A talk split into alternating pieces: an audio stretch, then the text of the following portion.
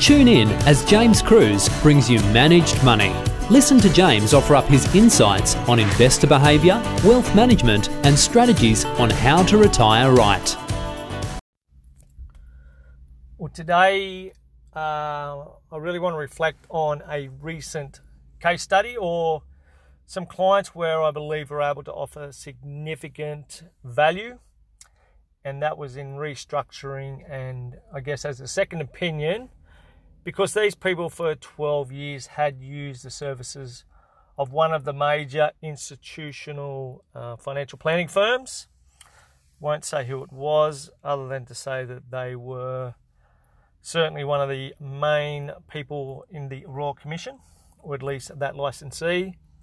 Uh, and in my point of view, it's one of the reasons why you wouldn't want to use a one stop shop financial house. I know in theory, it sounds like a great thing where you've only got one office or one uh, company to deal with, whether that's to do with your accounting and tax advice, wealth management, debt, and finances. The problem is, depending on that business model, generally there can be significant conflicts of interest. And by that I mean the licensee or the wealth management company are more concerned about their own wealth than those of their client.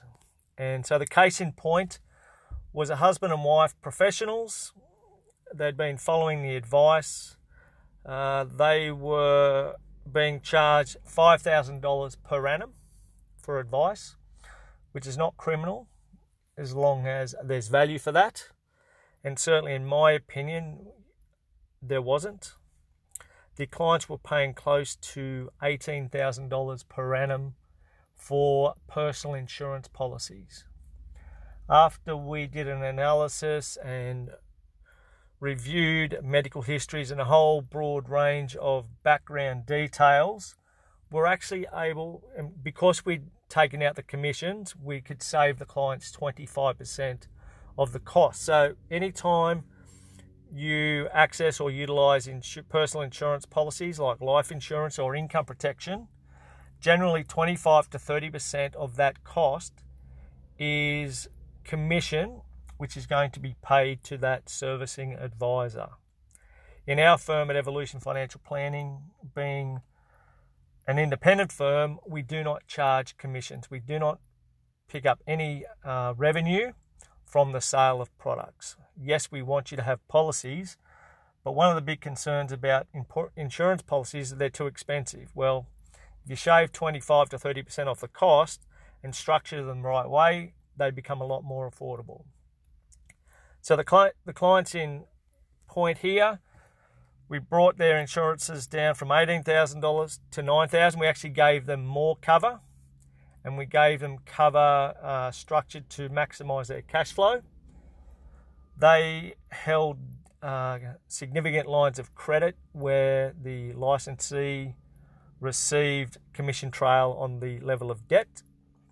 And they also received, well, sorry, they didn't receive, but they had a, a, an investment account which was just not meeting their requirements. Um, it just wasn't growing, it was being chewed away at with all of the fees and everything else that was coming out of, of the account, which is primarily funding the, the revenue source for the licensee. Each year they were told that everything was fine and there was no need to change anything, even though the clients were concerned that the rising costs were eating into the, their capital and increasing their debt levels. So, another part of our advice was to sell down the investment asset, which was held in their names, and to clear as much debt as possible. Um, if you listen to Scott Pape or, listen, or, or have read his book, The Barefoot Investor, if there's one thing that we agree on, it's that uh, more debt does not solve financial problems.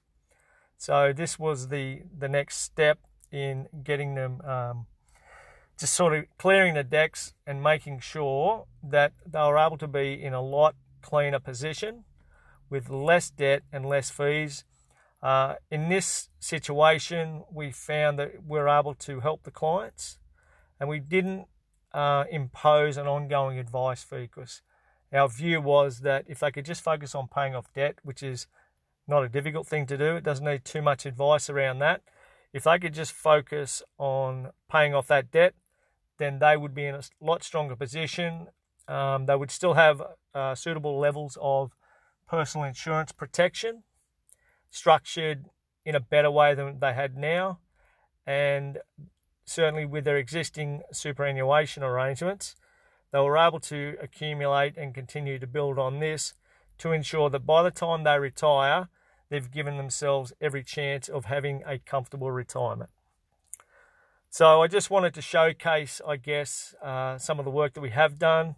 Obviously, this is not an ideal client. We're not in the position of cleaning up poor advice, uh, but certainly in this situation, um, trying to highlight that even though you do follow advice, that you may not always be in a better position.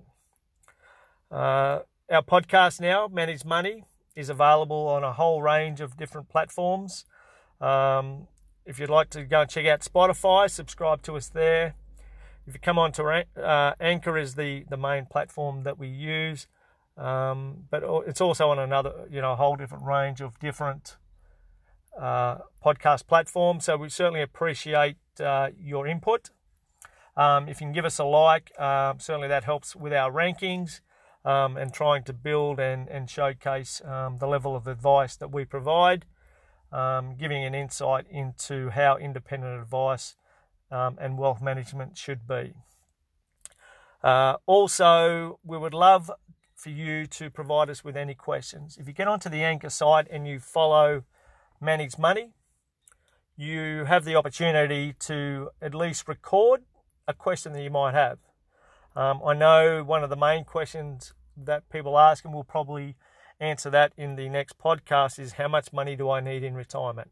It's an oldie but a goodie, and we'll focus on that. I don't think you'll be surprised at the answer, but um, if you've got any questions, if it relates to your personal finances or certainly about retirement, we would love you to be able to provide us with some questions so that we can have a great format and platform to answer any of your tough um, financial questions, um, interspersed with uh, our showcase and case studies and any strategy points that we think that may be suitable.